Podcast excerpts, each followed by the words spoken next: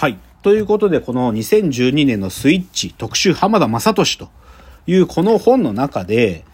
まあね、ちょっとまあ断片的にちょっとずついろいろ話したいと思うんだけど、まずね、書いて、まあ浜ちゃんへのインタビューとか、まあいろいろあるのよ。もう本当に一冊浜ちゃんだから。でね、でもここで僕って書いてあって、あ、そうかって、なんかこの時にハッと思ったのが、まずね、ダウンタウンが現れるまでの売れてた漫才コンビたちってのは、その二人のうち、ボケってのは芸能界で生き残り、ツッコミの方は徐々に消えていったってことが語られるのよ。これ、具体的にイメージするとわかる。えっと、まあ、それこそ漫才ブームの時の、2ビート、たけしさんのコンビでね、2ビートと、じゃあ B&B と、えっと、島田よ、あ、新助竜介。この3組が、まあ、漫才ブームのある意味牽引者だったわけだけど、2ビート、ビートたけしさんはボケだよね。もう、でも、ビッグ3になってる。相棒の清さんはどこに行っちゃったかわからないっていうか、で、じゃあ、B&B で、もちろん島田洋七さんは、もう、なんていうか、未だに芸人。洋八さんの方は、どっちかというと俳優さんを今やって、なんとか芸能界にいるっていう感じ。で、新助竜介の方も、新助さんは、まあ、ご存知の通り。でも、竜介さんは、まあ、どちらかというと、ご自身の活動をちょこちょろと続けてたっていう、いう、そういう関係性もわかる通り、で、この残っている方は、ほとんどボケだったわけですよ。ボケだったわけ。で、だけど、浜ちゃんはね、だから今までのそういう漫才の世界の流れの中で、当然、浜ちゃん、相方松本人志っていう才能にもう一番分かってる人間だから、この人は何にもしなくてももうやっていけるけど、俺は今までみたいにツッコミがだんだん消えていくって思われたくなかったんだっつって、だから俺は自分のやり方っていうのに結構頑張っ、考えたんだなってことを書いてあったりするわけよ。そう。だからある意味、そういう意味でも浜田雅として革命だったんだよね。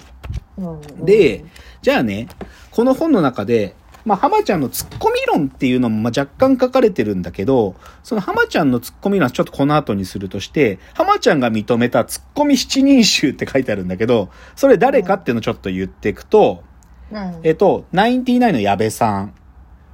ネプチューンの名倉さん、キャインの天野くん、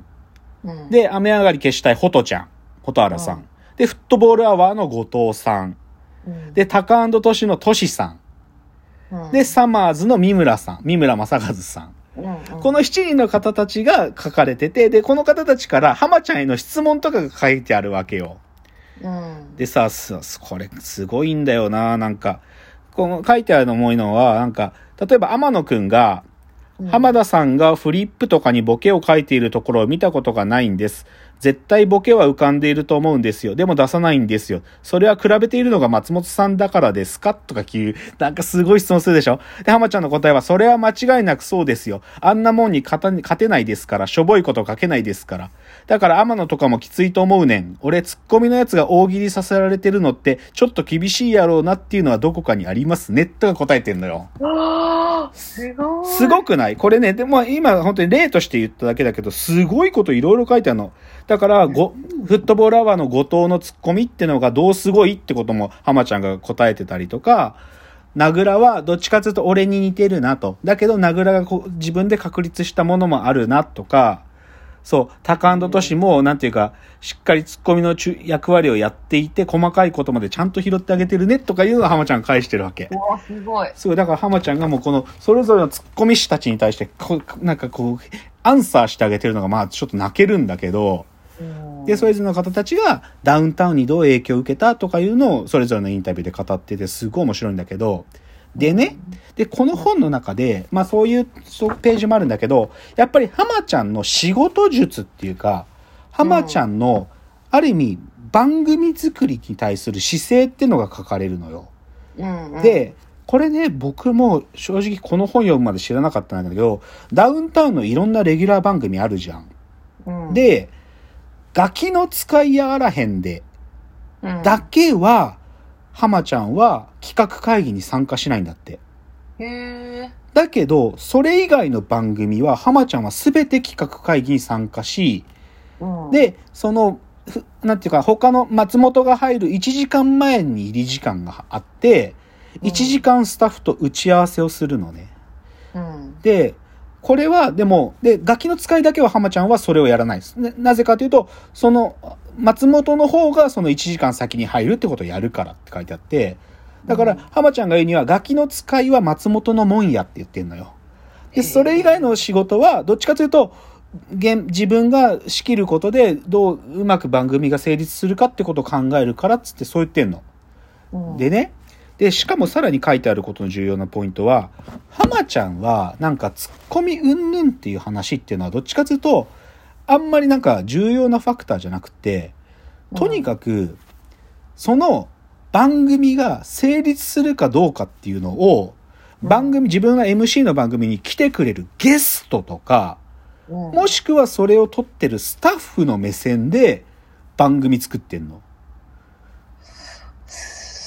そうなんだ。そう。そう。だからね、ツッコミっつうのも役割が浜田ちゃん、浜田の中でいくつかあって、当然松本の対し、もボケに対してそのボケを分かりやすく切り取るってためのツッコミもするんだけど、どっちかというとじゃあスポーツの番組、スポーツ、タレ、アスリートが出るような番組とかだと、面白い話に突っ込むっていうよりか、浜ちゃんのツッコミによって笑いをまず起動させて、で、そこからグルーブを生んでいくみたいなことでツッコミを使うとか書いてあるわけ。すごい。つまりね、浜ちゃんって何やってるかっつうと、おそらくだけど、うん。関係づくりっていうか、うん。もうちょっと言い方変えると、ツッコミってね、おそらくね、関係性のことなんだよね。浜ちゃんが言うツッコミっつうのは。で、もう一気にだからここを切り出せると、まあ言っちゃうと、だからうちの会社のサービスって、はい。なんていうか、言いっぱなしじゃなくて、絶対にユーザーととか、もしくは AI 同士のとか、お題と回答というような、コミュニケーションっていうかね、少なくともラリーが存在するようなコミュニケーションを前提にしてる時点で、うちのサービスって、その関係性の話だから、ツッコミ的思想、思考で生まれてくるのは必然なんだよね。なるほど。この浜ちゃんの考え方で言うと。うん。っていうのが、このスイッチ読むとめちゃわかるのよ。で、そう。だからその浜田雅俊って男の番組作りっていうことがわかるんだけど、でもこれじゃあちょっとこのスイッチから離れて、他のでもツッコミタレントからもこの同じような話って分かって、これね、ゴッドタンの中で、お笑いについて語れるバーっていう企画の中で、劇団一人が語ってた証言なんだけど、クリームシチューの上田さんって、あのね、こう、ひ振るじゃん、話振るじゃん。来てるゲストとかに。で、そのゲストが何を言ってもオチになるふりをするんだって。だから、うん、うんでもいいし、違いますでもいいし、ちょっとそんなこと聞かないでくださいよって答え、何を答えても笑いになるふりしてるんだって。で、すごい振りですそうね。。で、これは上田さんが、そのスポーツ選手とかとの番組をやってきた中で磨かれたんじゃないかって劇団一人は想像、仮説を持ってるんだけど、でも、クリームシチューの上田って、この振りの時点でもう何が起こるかっていうのも全て分かってるっていうか、何が来ても笑いを起こせるっていう振りをしてるんだとか言うわけよ。超浜ちゃん的っていうかさ、似てるでしょ？で、これまた面白いんだけど、じゃあね、でもさ、もともとは、そのダウンタウンとかも、まあ、漫才師だったわけじゃん。漫才師で関係性ツッコミって役割してたじゃん。じゃあね、うんその関係性っていうのは、なんていうか、テレビ芸ね、要は。まあ、うんいや、ネタじゃなくて、テレビ芸の中でどれだけ原型が留められるものなのかっていう話に対して、これはしんすけがね、証言してるんだけど、しんすけが、あの、このラジオでも紹介したけど、新竜の研究っていう DVD の中で。でもね、しんすけは、もうね、今ここでみん、なんていうか、笑いが必要ない場所だから、俺は普通に喋れてるけど、うんえっ、、と、新規、なんか、吉本のな、グランド花月の舞台で、30分トークせって言われたら、もう顔引きつって死にそうになるわって言ってんのね。で、それなんでかっつうと、要はもう自分の芸は、テレビ芸として特化しすぎた。テレビタレントとして、テレビっていう尺の中でのお話に特化しすぎたから、それをぶ舞台の上での30分の芸にせえって言われたら、今できないっつったわけ。で、その例を出すとき、あ、その話の時に同じような例として、フットボールアワーの後藤さんの話したのね。で、うん後藤は漫才めちゃおもろいわと。だけど、もう M1 取った後、その漫才にかけるテンションは少し弱まったと。なぜかっつったら、それは、えー後藤がテレビタレントになったからやっつってて、やっぱりテレビタレントで見るべき視野ってのと、漫才で見るべき視野ってものが違うんやっつってて、っていうのがフットボールアワー後藤としてた。だけど、一方で、ブラックマヨネーズはすごいっていうふうに新助は言っていて、ブラックマヨネーズはあの二人、小杉と吉田の関係性で、漫才でやってるあの、どっちかというと神経質な吉田に対して小杉が怒るっていうあのて、あの形をテレビの中にそのまま持ち込んだんやっつってて、だからブラマヨに話を振った時は必ず二人で何かしらやってこっちに返してくれるからすごいいいんやって言ってるわけ、しんすけが。つまり漫才の形をそのままテレビの現場にインストールできるプレイヤーと、やっぱりテレビ的に特化しなきゃいけないっていう芸人がいるってことなんだよね。うん、で、おそらくだけど、これ僕で、うちこれ一時社内で仮説作ったことがあったんだけど、うん、実は僕らだからそういう意味では、ツッコミこそが大喜利なんじゃないかっていうふうにちょっと過剰な仮説を立てて、さらに、ワイドショーのコメンテーターとか、ワイドショーで芸人がコメントすることこそ大喜利なんじゃないかと思ってた時期があるのよ。例えば、カンニングの竹山さんとかさ、あの、つ土田さんとかさ、要はワイドショーでコメンテーターやる芸人さん多いでしょ？でも、あそこでやられてることってさ、ニュース見させられて、なんか気の利いたこと言わなきゃいけないじゃない？うん、あれ、大喜利じゃん。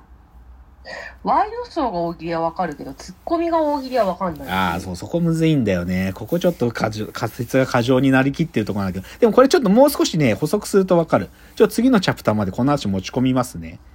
じゃあはい次のチャプターです。